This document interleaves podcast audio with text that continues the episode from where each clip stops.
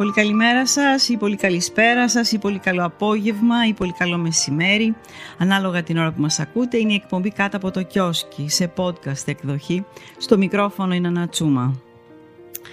Σήμερα θα σας διαβάσουμε ένα απόσπασμα από το βιβλίο της Μάρος Βαμβουνάκη «Οι παλιές αγάπες πάνε στον παράδεισο».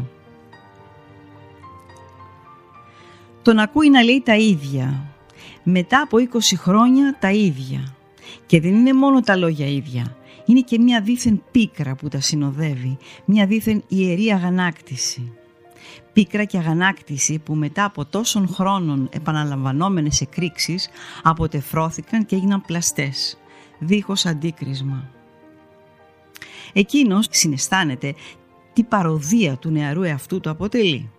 Θυμάται κανείς πολύ δύσκολα τον εαυτό του, Εκείνη όμως με το άλμα 20 χρόνων απόστασης μπορεί να στέκει εδώ και να συγκρίνει. Και σκέφτεται πως μπορεί να παραμορφώθηκε έτσι επειδή προσπάθησε να μείνει ίδιος. Μόνο αλλάζοντας μένεις ίδιος, κυλώντας μόνο με τον ποταμό της ζωής που τραβάει μπροστά, κυλώντας χωρίς αντιστάσεις, υπάρχεις και είσαι συνεπής. Αναθεωρώντας κυλάς με τη ροή, επανεξετάζοντας πλησιάζει τη δικαιοσύνη, ομολογώντας ήταν λάθος μου. Γκρεμίζεις πέτρα-πέτρα τη βλακεία του εγωισμού που εχμαλωτίζει.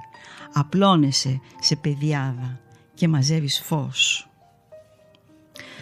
Έτσι λοιπόν, ο Παύλος της πέθανε όσο εκείνη έλειπε μακριά του. Σε μια στροφή του βίου του που ποτέ δεν θα μάθει, απόκαμε από την ίδια του την ορμή, κάηκε από την ίδια του τη φωτιά και είπε να τελειώνει με την ψυχή του.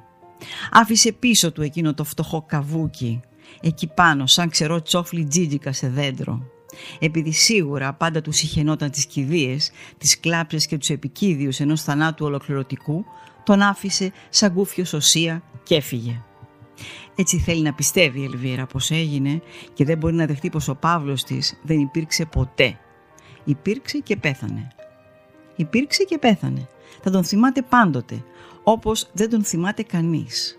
Δεν τον θυμάται, είναι βέβαιη ούτε αυτός ο επαρχιώτης δικηγόρος με τη γραβάτα. Α, οι παλιές αγάπες πεθαίνουν.